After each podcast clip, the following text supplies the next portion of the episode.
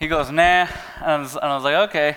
He's, he was having a, he was in New York City at the time. He was having a blast, and uh, and uh, he uh, tech, and then uh, he messaged me, and he's like, "You ready for me to come home?" And I said, "Nah." no, I miss him, and he misses us. Uh, he's he's just having a blast. In New York City, if you don't know Pastor Tom, it's his it's his it's his all-time dream to be uh, in New York City downtown on Christmas Day. So. Um, you know, though he didn't get Christmas Day, he did get New York City. He got with his, his, uh, his family. Did any of you guys see the, the picture of uh, back in 2001? I think it was a day or two before the World Trade Centers fell. Uh, Pastor Tom was in New York City with Kedrick, and they were kind of, Kedrick was a little boy, and he was just kind of holding him in his arms. Well, they, they redid that picture, uh, but Kedrick was standing, and Pastor Tom said something like, uh, he wouldn't let me, you know, like pick him up and reenact the reenact the picture. I, I would have, man, I would have paid to see that. That would have been awesome. Kedrick, yeah, Kedrick is uh, Pastor Tom's oldest, and he will be going to Bible college uh, to to go into uh, the music, uh, go into music. So probably be a worship pastor or something along those lines. Thomas A. Edison was working on a crazy contraption called a light bulb.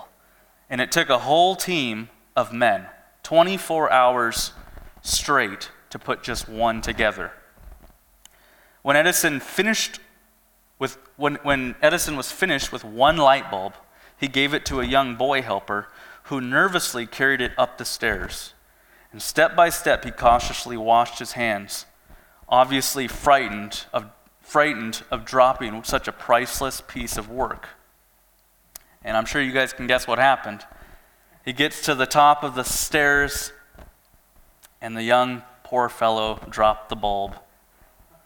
It took the entire team of men another 24 hours to put to make another light bulb. And finally tired and red this team is ready for a break. Edison was is ready to have his light bulb carried back up the stairs. He gave it back to the same young boy who dropped the first one. That's true forgiveness.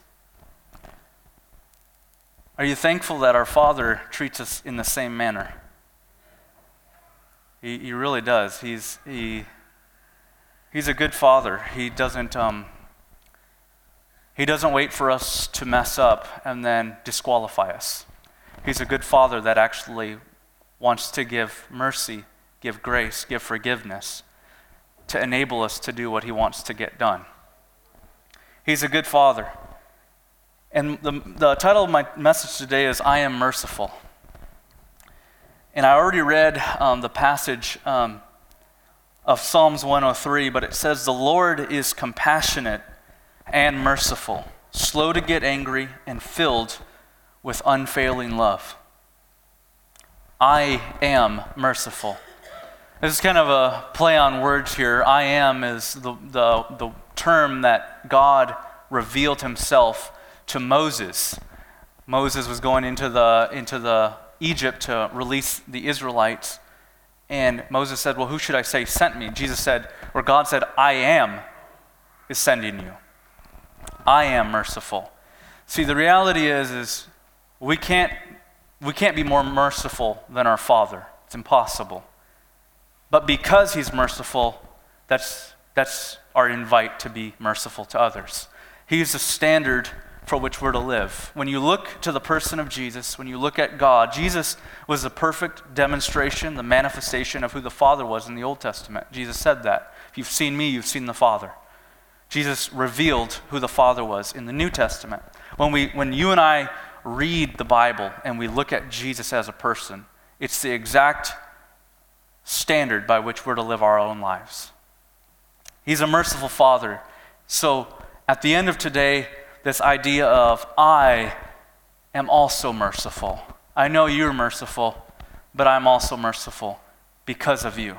I can't, I can't give mercy more than Him, but I can give which I've been given. And so, my main point today, just breaking it down, I tried to, this message is so simple. This isn't a message of trying to get introspective and try to see if there's something wrong in your life. This isn't a message on, like, let me, let me show you how to disqualify you from your salvation. This is not a message on that. This is a message for those who want to go deeper in their faith, those who want more of the Lord, more of God reigning in their life. You know, and I, I, I has anyone ever been um, outside of the United States? Anyone ever been outside the United States? It's awesome. I've been to Mexico, to Spain, to Canada now with some friends. Um, one of the most distinct cultures is Mexico, and I don't know if anyone's ever been to Mexico, but everything the it's it's crazy. You you go across this bridge, and the moment you cross the bridge, uh, everything changes the, the homes are different. The, the music is different. The smells are completely different. Have kind of a, a spicy smell to them, if you know what I mean. And there's, there's people on the street selling food, and there's people selling uh, all sorts of like, um, you know, um, kind of, you know, uh, how do you say it? Uh, like Mexican, you know, artwork, type, type stuff like that. It's just a completely different culture to then to, to this culture. And when we when when God said, you know, when Jesus said, seek the kingdom of God first, and his righteousness, and everything else will be added unto him, the kingdom of God really is a culture that is nothing like our own. Completely it's, it's at war with our own culture. I'm not talking about the united states. I'm talking about human nature. It's at war with human nature. Human nature and, and, and the kingdom of god are, are complete opposites. And let me illustrate this to you really quick um, in, in, um, in your workplace how do, you, how do we become leaders in our workplace we, you know, we work harder we try to position ourselves uh, for promotion you know whoever can work their way to the top but the king, that's the kingdom of this world, the kingdom of heaven. The culture of heaven is this. In Matthew chapter 20, 25, it says, the king, the, but Jesus called them together and said, He's talking to his disciples, You know that the rulers in this world, the leaders of this world, lord it over the people, and the officials flaunt their authority over those under them. But among you it will be different. Whoever wants to be the leader among you must be a servant. So we're going to be we're going to be talking about a kingdom principle here about not how to how to for promotion and become great in the kingdom, but we're going to be talking about how to actually mercy in the kingdom is is one of the most weighty matters in the kingdom of God. That if you want to be familiar with the Mexican culture, learn Spanish. Okay, if you want to be familiar in the Mexican culture, try to start adapting your taste buds to spicy, okay? That, that's how you start to become actually adapted to that culture. The reason why sometimes we have a hard time showing mercy to others is not necessarily because we forget how much we've been forgiven. Also, although that's part of it, but a lot of times the reason why we have a hard time showing mercy to others is because we're not actually choosing to adapt to his kingdom. If you're a Christian, if you're a Christian, he actually he, he says to adapt to his kingdom. That's to, to pick up your cross and follow him. That's that's the kingdom. If you want to live for your own kingdom, the Christian life is not for you. I'm just completely being honest. But if you want more of the Lord, we have to do his words are life. Inside of his words you find life. Outside of his words are death. And so everything he says adapt to it. Every, every, every single thing he says, adapt to it. The kingdom of God. The kingdom of God. That's we're, so we're trying to get to that. So mercy, this idea of mercy. Uh, I'm going to have you guys turn in your Bibles, Matthew chapter 18. Um, th- there's Pew Bibles. I'm going to be reading right outside of the, the New Living Translation here. I'm talking about, uh, it's just a parable that Jesus told, Matthew chapter uh, 20.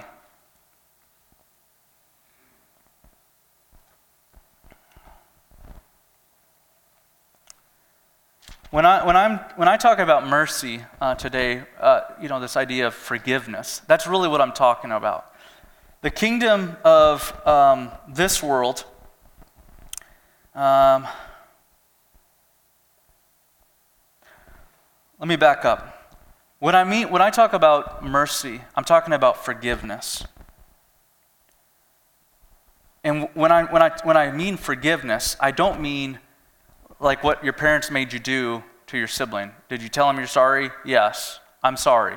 It's not so much forgiving with our mouth as much as it is forgiving with our heart. And, and so biblical mercy, though, it's forgiving with our heart.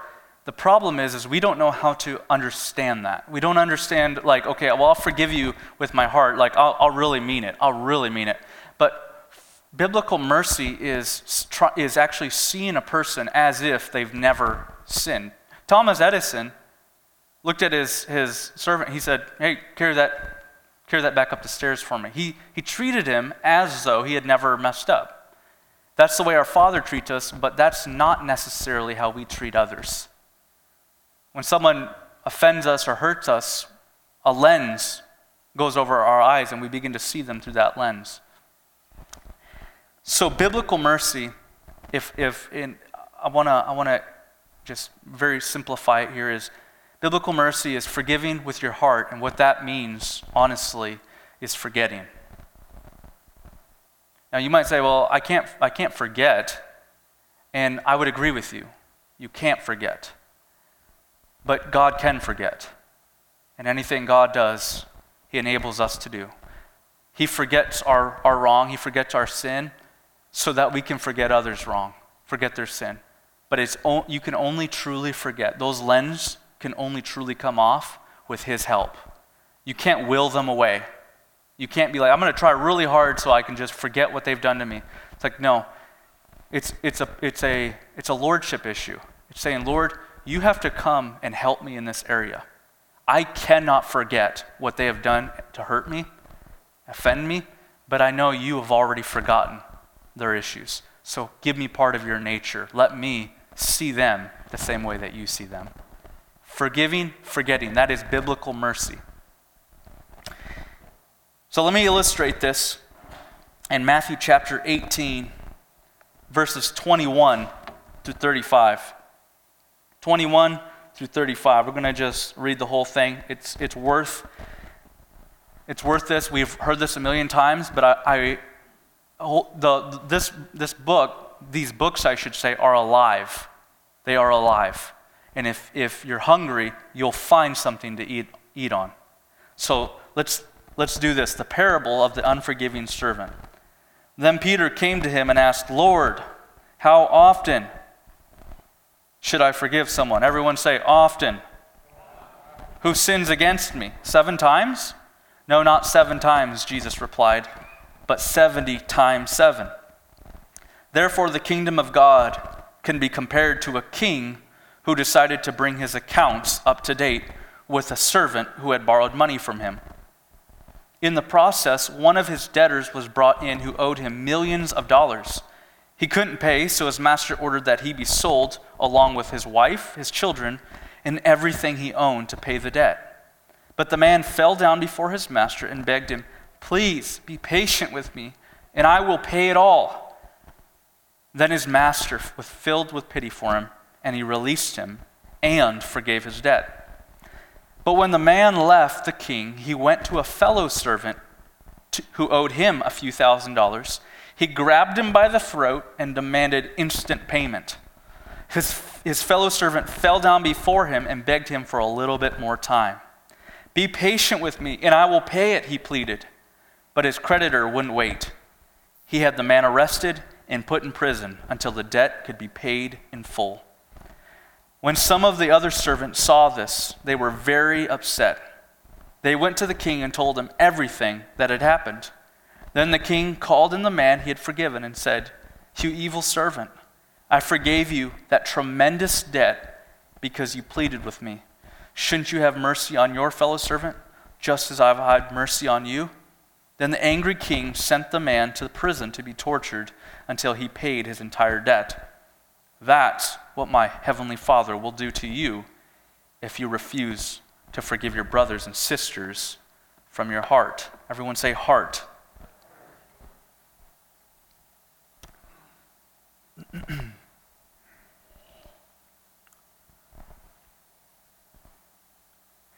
when we look at this story, the offense, the thing that there's, there's an offense here towards the king. And what is that offense? It's not being able to pay the king back the money that he had borrowed. There's, there's, there's always an offense, even in our own life. There's, there's an offense. Um, people are always going to hurt us, betray us. People are going to let us down, broken promises, a spouse that walks away. There's going to be issues that come up where if, we're, if we don't know how to navigate through that time, um, could literally end our walk with God. It could end the fruitfulness that God actually wants to bring out of our lives. So, you know, again, without, without getting too introspective here, can you think of one person that has, that has let you down, that has hurt you? You know, uh, it's not that it's not that you want, you want them dead, it's that you're just really disappointed with them. You expected better than that, and they let you down. Maybe they, they lied. Betrayal is one of the hardest things. Jesus experienced betrayal by one of his closest disciples.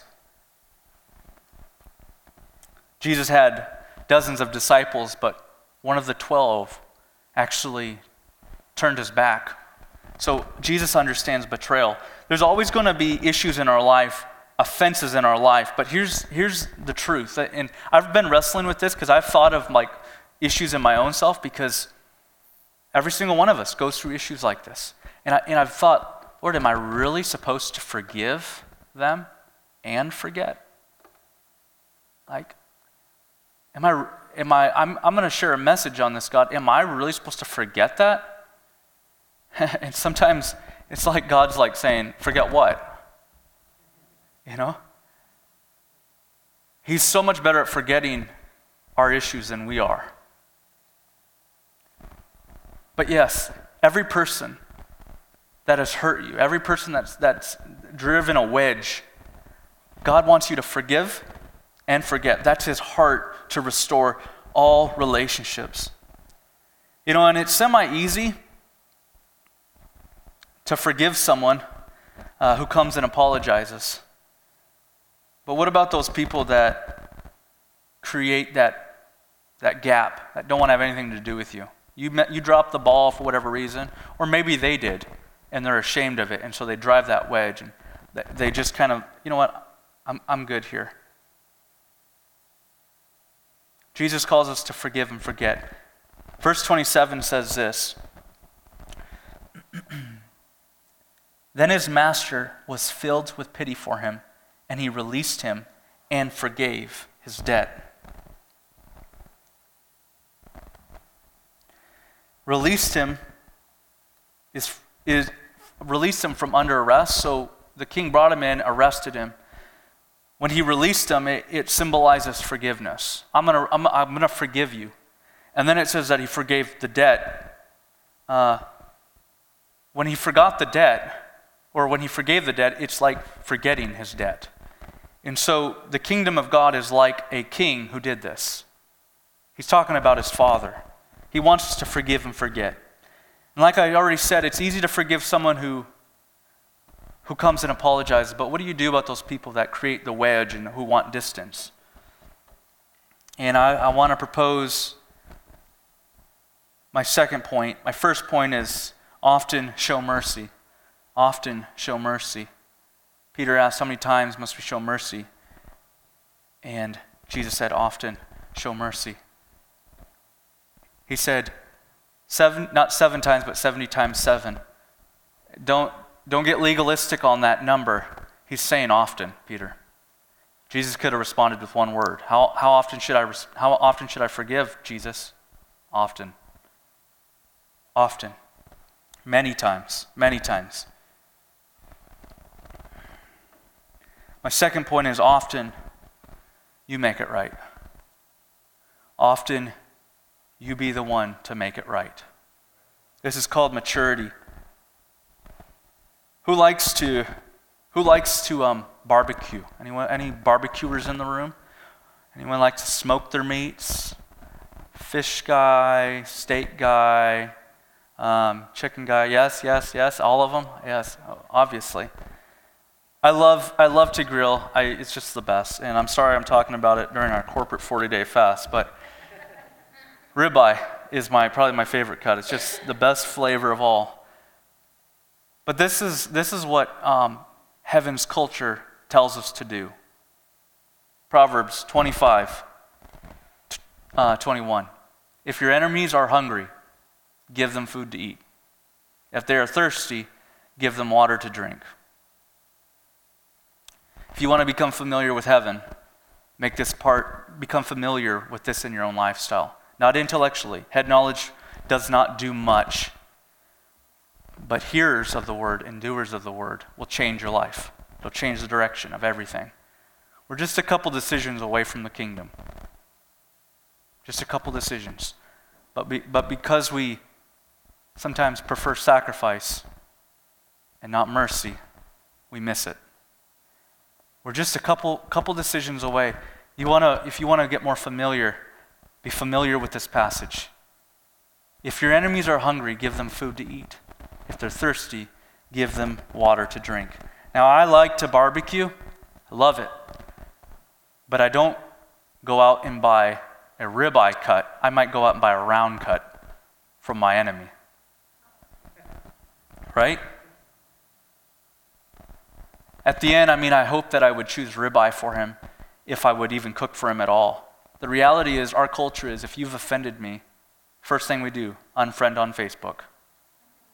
That's, that's the level in which we've gotten to because we're cultured to our own kingdoms. We don't, we're not familiar with his kingdom. His kingdom and says, if you're, if you're not friends with your enemy, friend them on Facebook. If your enemies are hungry, give them food to eat. This is a b- bizarre concept because it's, it's so at war with the way that we do life. When someone offends us, first thing to go up is either the silent treatment or the unfriend button on Facebook. If they're thirsty, give them some water. But in heaven, when people are offended at you or with you, it's not an invite to retreat. When people are frustrated and mad at you, either because you did something wrong or they did something wrong, they're embarrassed.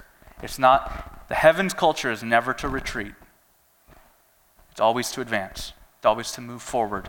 And so, and so the response is what the way that Jesus pursued us.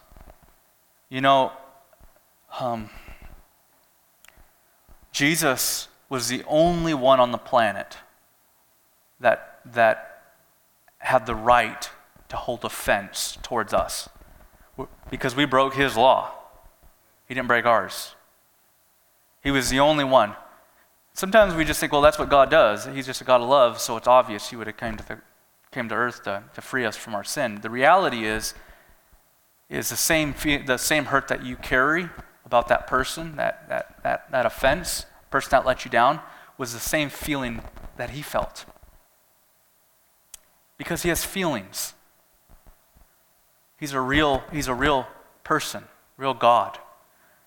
And he, he, he, every sin that we have done against him, he felt real hurt, real offense. Then he comes down to the planet. Why? Because the culture of heaven is not to retreat, it's not to unfriend, it's actually to pursue and engage. And so let me illustrate this in Matthew chapter 9. Matthew chapter 9. If you want to turn there, you can. I also have it on the screen.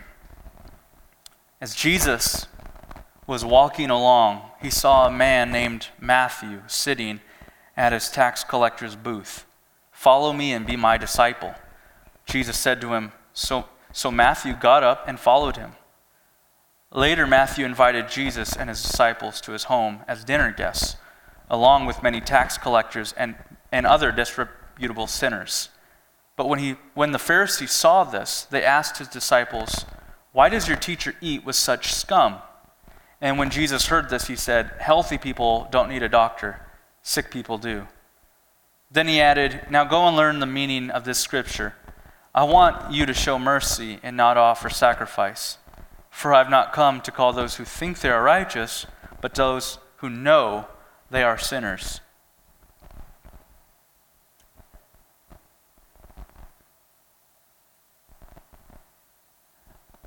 Matthew was a tax collector. He, he sat, we know that he was sitting by a, a, a seaport.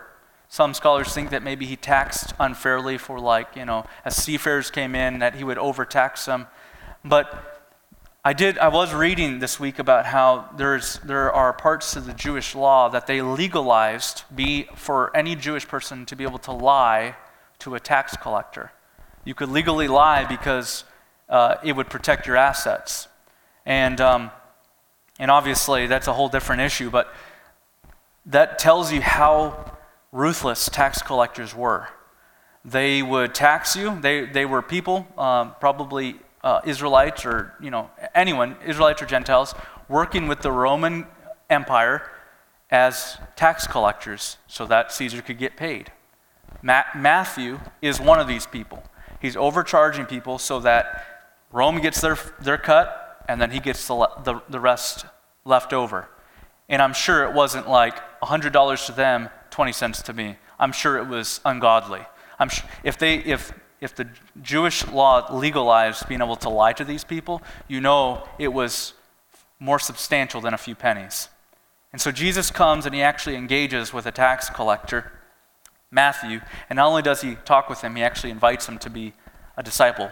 He says, Matthew, come become like me. Come be my follower. So Matthew follows him. That's mercy in and of itself. But then Matthew gets a bunch of his friends together more tax collectors, more sinners, it says. And then when the Pharisees saw this, they come along, they're like, whoa, tax collectors, tax collectors, tax collectors, and sinners. See, the Israelites, the reason why God chose Israel, He chose them. It's it's not necessarily his favorite country, it's his chosen country. Chosen for what? Chosen to actually model how to know God and to how to make him known. The Israelites, that was supposed to be their identity. If you saw an Israelite, you could see a person very cultured to heaven. You would, you would know what heaven's like if you saw an Israelite. That's why God chose the Israelites. That's why He's chosen us.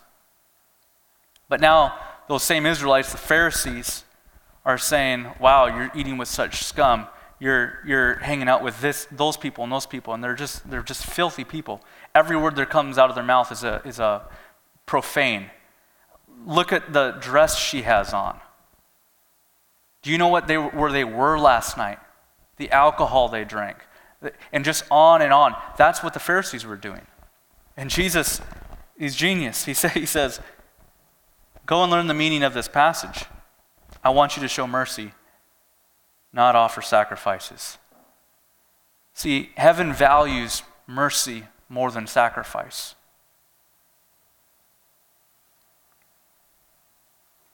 Jesus was saying, Look to me. Look what I'm doing. I've, I've, I've, called the tax collector. I'm hanging out with all of his friends, sinners, whatever, you know, however you want to um, describe sinners. Look at me. Look what I'm doing, Israel. Heaven's culture. If you really knew God, you would do what I'm doing. You would pursue mercy. See, my second point is often you be the one to make it right.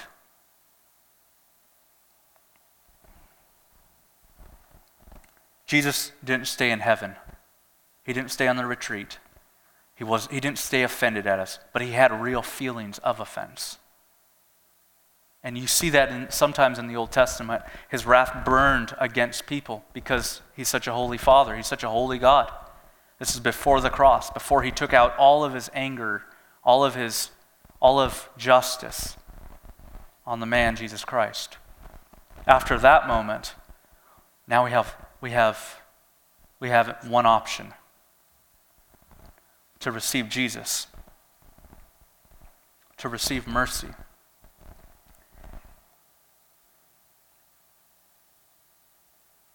Everyone say, often.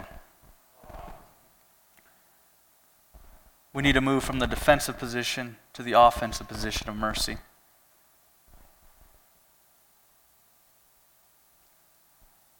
Matthew chapter 18, verse 28. Let's read verse uh, 28 and 29. But when the man left the king, he went to a fellow servant who owed him a few thousand dollars. He grabbed him by the throat and demanded instant payment. His fellow servant fell down before him and begged him for a little bit more time. Be patient with me, and I will pay it, he pleaded. But his creditor wouldn't wait. He had the man arrested and put in prison until the debt could be paid. See, the king actually did two things. And we said this earlier. He arrested the servant and demanded payment. Then he released his servant and cleared the debt. That's what the king did for the first servant. If he only released the servant, fine, fine, you're, um, you're, you're out of my custody, you're, or you're, you're, you're forgiven. Um, I'm going to release you from the handcuffs. Soldiers, guards, release him. He can go out. Give me more time, the first servant said. King said, Okay, fine, I'll give you more time go and pay me back. If he had done that, then we could legally hold grudges because we're just modeling what the king did. But because he actually released him, take the handcuffs off him, and then said, forget about the debt. That's, that's what binds us to actually forget people's offense. giving mercy is not an option in the Christian faith if you received his mercy. Matthew chapter 18.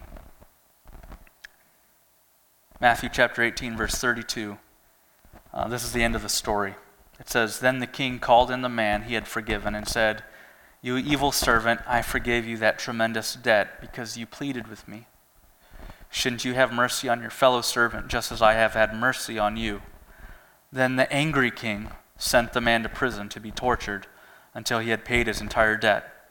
That's what my f- heavenly Father will do to you if you refuse to forgive your brothers and sisters from your heart. Everybody say heart. That's the issue.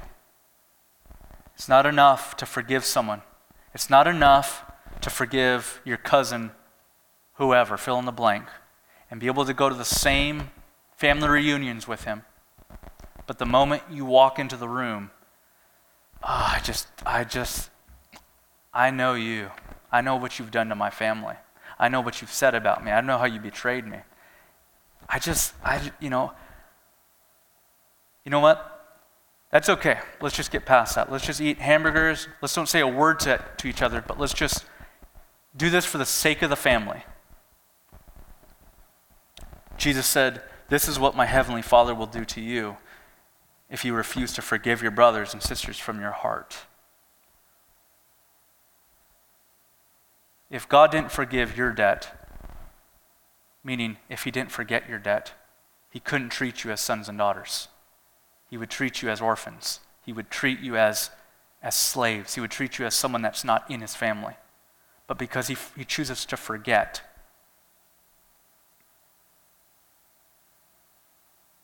God told Abraham that he's going to have a son, and yet Abraham went and slept with his wife's servant.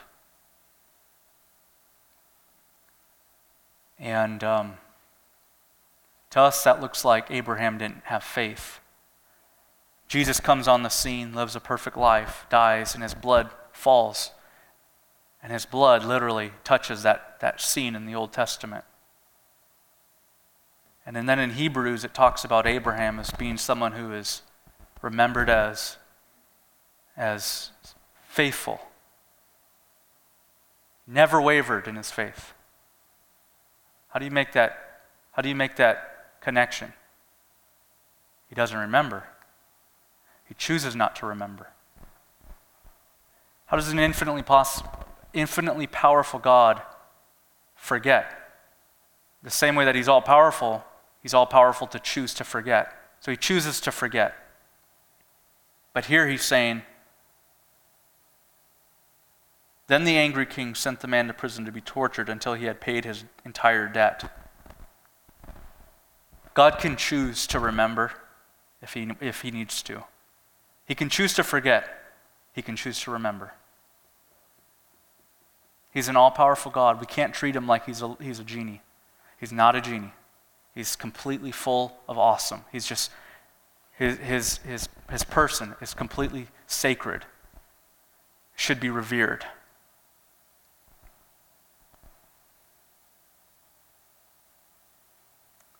Are you thankful that God chooses to forget? I am very, very thankful for that. God chooses to forget who I was before. Now I'm a son. I would be written down in Hebrews chapter 12 as well that I was someone who's considered to be faithful. And so would you if you're a son or daughter. Because he chooses to not remember. Chooses not to remember our faults and our failures in the same way that we've received that great honor, the great honor that that is. It's so enabling. We need to make sure that we give that out quickly. And, you know, if you have a, a family member, you know, um, that's that's you know, it, that's let me, let me back up here. There are people in our lives, you know, someone might say, well, what about murderers and, you know, uh, sex offenders and all that, you know? What's, what's your take on that? Well, here's the, the reality. Um, Romans chapter 13 talks about, or not, yeah, Romans chapter 13 talks about governing authorities. God has actually placed governing authorities to execute justice. And if you're in that position, then be in that position. But if you're not in that position, don't try to do what they're doing. Don't try to be the one to execute justice because the level in which you judge others will be the level in which you're judged. It's, it's, it's, it's so dangerous for me to look at that person and say, oh, that, that addiction, that addiction, that addiction. Oh man, those people. In heaven, when the tables are turned, God's going to say, that addiction, that addiction, that addiction. So give mercy often. Often give mercy. Then you'll receive mercy. Sometimes we want to pick and choose who we give it to. I will do my best to forgive you. It's going to take a lot of God to forget, and it does. But I'm going to do my best to forgive you and forget you, you, you, and all the issues that you've ever done to me, but not you. And I just want to encourage you guys, just with one, just one concept here, to forgive them too. We want to pick and choose. Jonah in, in, um, in, in Sunday school, I was taught a lot that Jonah didn't want to go to Nineveh because he was scared of people, of vi- how violent they are, and how just ruth- ruthless they were, and they would turn on him. That's just completely farther from the truth. That's, that's not it at all. The truth why Jonah didn't want to go to heaven is found in John chapter 3, all the way up to chapter 4. It's just a couple verses. Excuse me. This is what, this is, what um, is recorded. When God saw this is after a 40 day fast. The Ninevites, they were just wicked, terrible people. They had offended Jonah and the nation. Nineveh was, it wasn't fully quite the capital, but was almost the capital of Assyria. Assyria, they wiped out the Israelites many times. Um, and, and so Jonah receives this word go and tell, um, tell the Nineveh that they're going to be destroyed in 40 days. You know, you know what Jonah's attitude was as a prophet? Yes, my break has finally come. I can't wait to go give this word. You know, no, it wasn't. He wanted he wanted them to actually be destroyed. And let me let me illustrate this. When God saw what they had done and how they had put a stop to their evil ways, this is the Ninevites, the Assyrians, really, really just wicked people.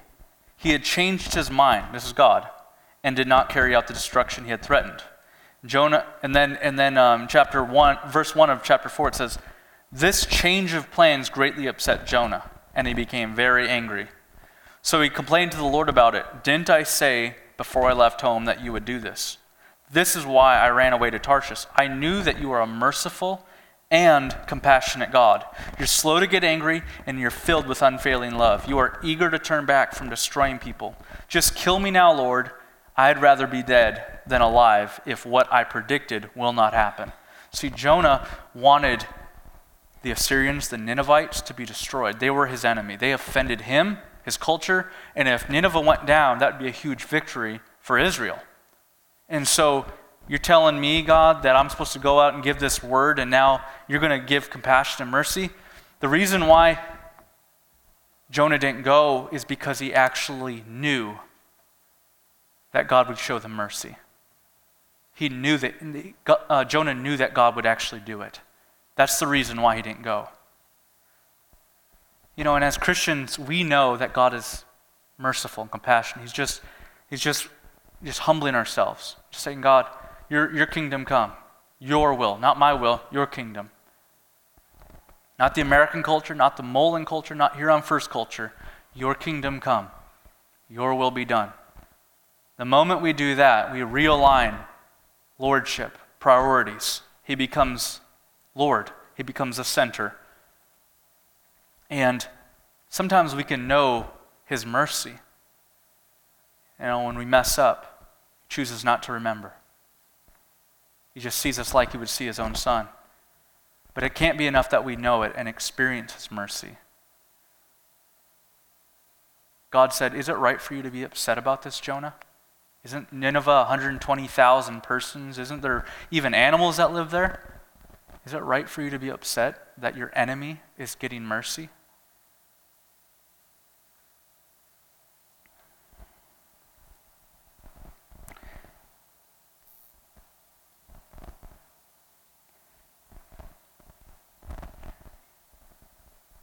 God wants everyone to be free. He doesn't want anyone to perish.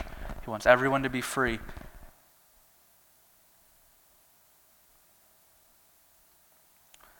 So let's uh, let's close with a with a prayer here. I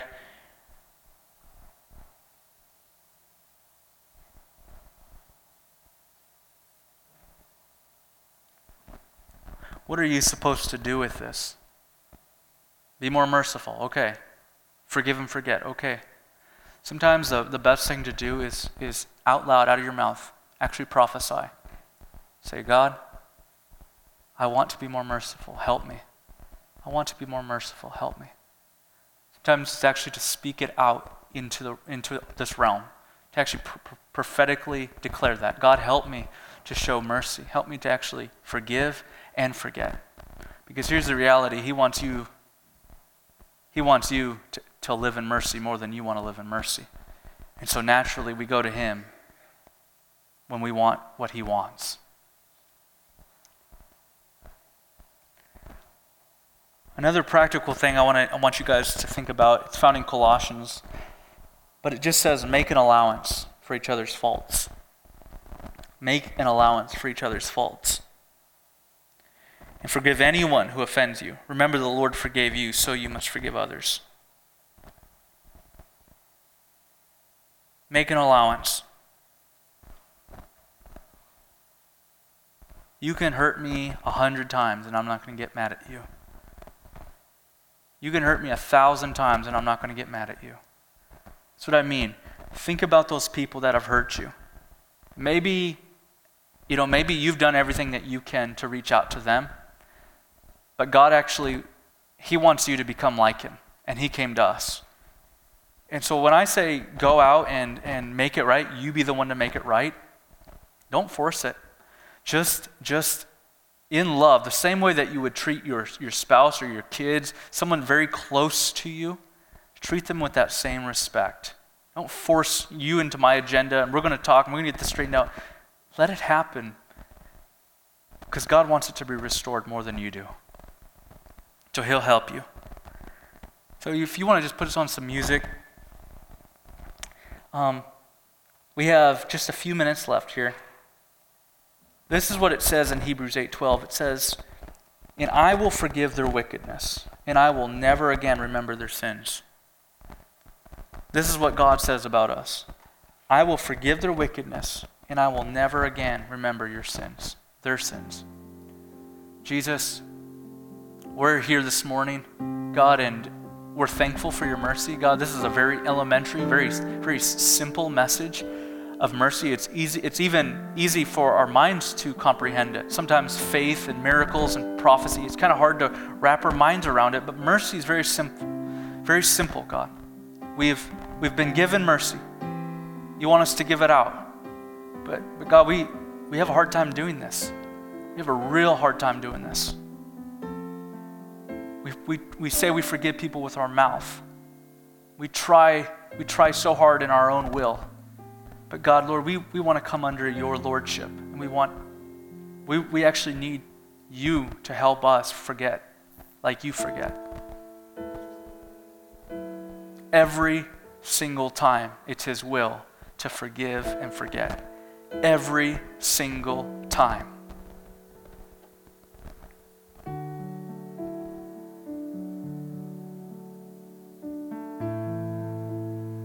So this morning, if